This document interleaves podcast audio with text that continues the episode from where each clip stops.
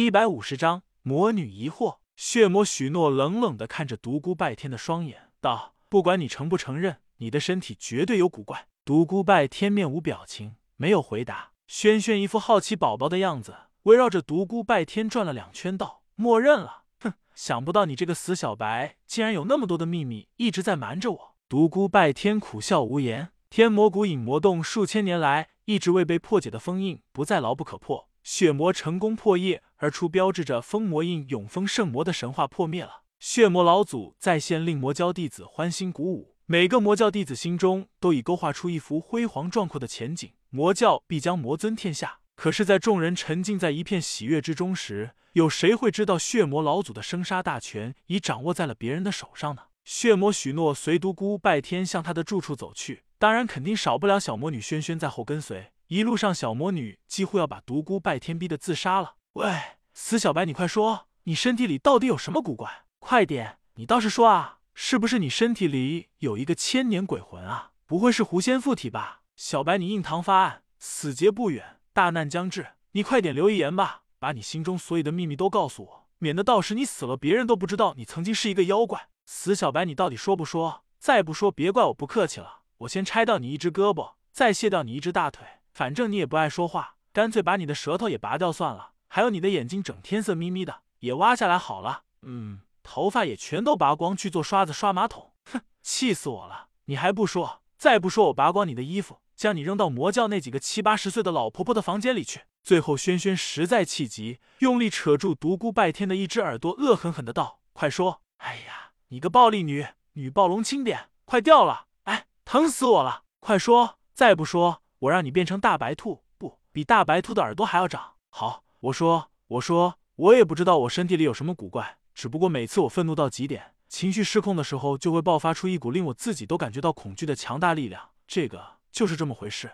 我也不太明白，可能这就是所谓的舍身成魔吧。你骗人，你当我是小孩子？快说实话！轩轩揪着独孤拜天的耳朵，继续不放。你本来就是小孩子嘛，还是一个有暴力倾向的恐怖小女孩。正常女孩哪有像你这样的？独孤拜天不合时宜的打击道：“要死啊！竟敢这样说我！谁是小孩子？谁不正常？谁有暴力倾向？”轩轩边说边用力揪扯独孤拜天的耳朵。啊，还没有暴力倾向，快放手，要扯掉了！独孤拜天不住惨叫。血魔许诺看着二人，忍不住露出了笑意，同时心中思考独孤拜天所说的话。他忽然插话道：“独孤，独孤拜天。”血魔叫独孤拜天的名字还有些不适应，他也还没有处理好和独孤拜天的关系。按理说，对方救他脱困，他理应报答，可是最后又给他下了禁止，这又不能不让他心存怨愤。独孤拜天，你在极度愤怒、情绪失控的时候，会爆发出一股至强至圣的力量。轩轩好奇的松开手，等待独孤拜天的回答。不错，是的，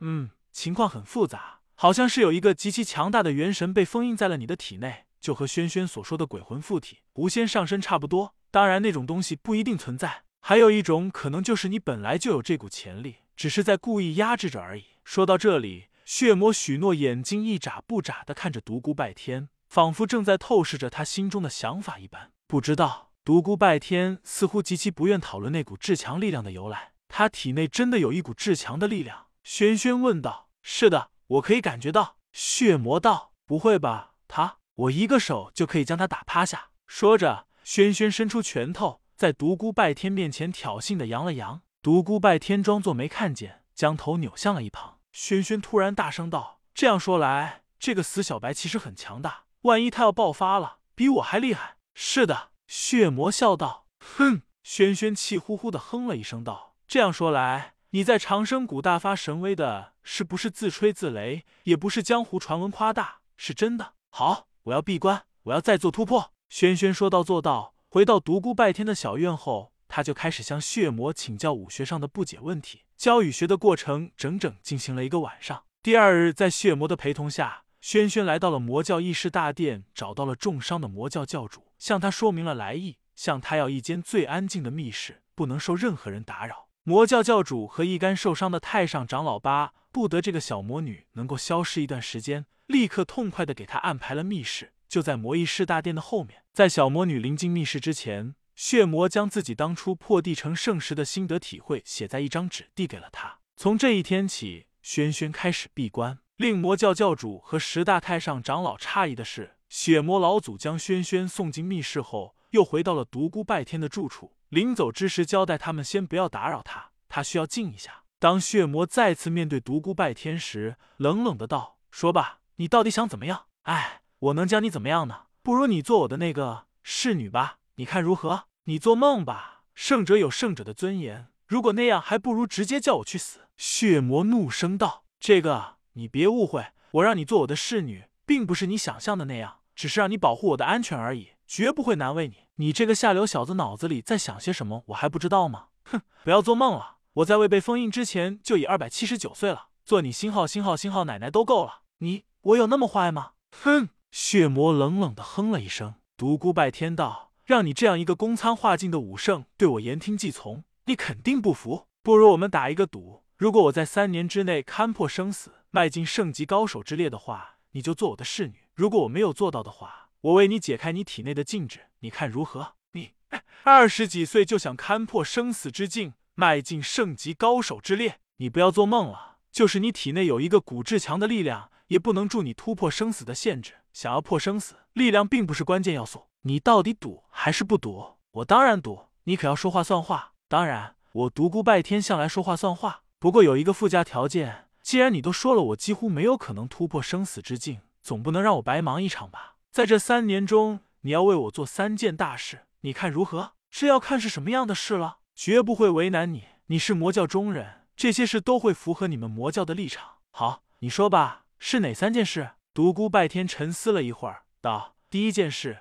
我要你搅得天宇大陆武林大乱。”片刻之间，独孤拜天已决定了未来武林的命运。血魔想都没有想到，没问题。说第二件事和第三件事。独孤拜天道：“第二件事和第三件事我还没有想好，你先帮我去办第一件事吧。现在还不行，三个月之后吧。”我需要闭关，被封印的这段期间，我身体已虚弱到了极点，我需要时间恢复。好，我等你。独孤拜天和血魔的短暂谈话，对未来的武林来说是一场狂风暴雨。还有什么事吗？血魔问道。有，当然有。我心中有太多的疑问想要问你。血魔冷冷的道。如果你想问是谁封印了我，就请闭口吧，我不会回答你的。为什么？独孤拜天不解的问道。为了魔教的未来，我不想因为我一句话。使传承万载的魔教毁于一旦。独孤拜天吃惊道：“这怎么可能呢？”血魔冷冷的道：“有什么不可能？我已看过了你的部分记忆，你难道忘了吗？你的祖上出了一个圣级高手，你们独孤家族的势力在那段期间膨胀到了极点，可是却在一夕之间灰飞烟灭。你还不明白是怎么回事吗？所以有关封印的事，不要问我。”这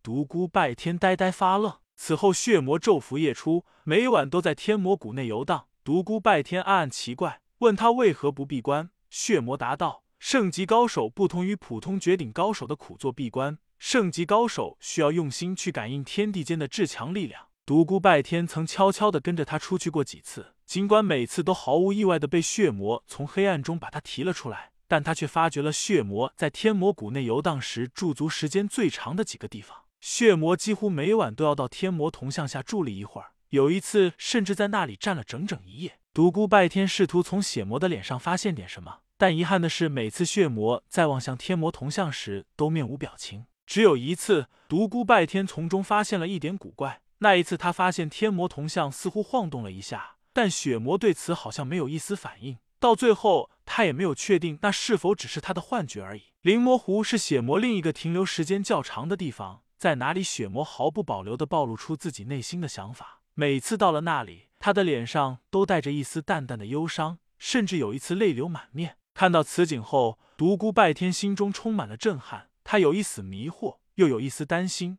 但他在迷惑什么，在担心什么，他自己都不知道，只是隐隐有那种感觉。没有小魔女在天魔谷内肆虐的这段期间，天魔谷平静了不少，当然也发生了一些有趣的事。据传闻，圣女华云仙遗落在外的衣服都被太上大长老强制性收回了。圣女终于结束了寻医的苦恼，可是事情未过多久，就有消息传出，圣女丢失的唯一一件内衣在独孤拜天的手中，至今还没有归还。当这个消息传开以后，每当独孤拜天出门之时，都可以感觉到强烈的杀气。每一个魔教男弟子望向他的眼神都寒光闪闪。要不是魔教教主和太上长老曾经交代过要对独孤拜天礼敬，不得无礼。估计这帮人就要把独孤拜天给吃了。可怕，可怕！这究竟是谁透露出去的？应该没有外人知道啊？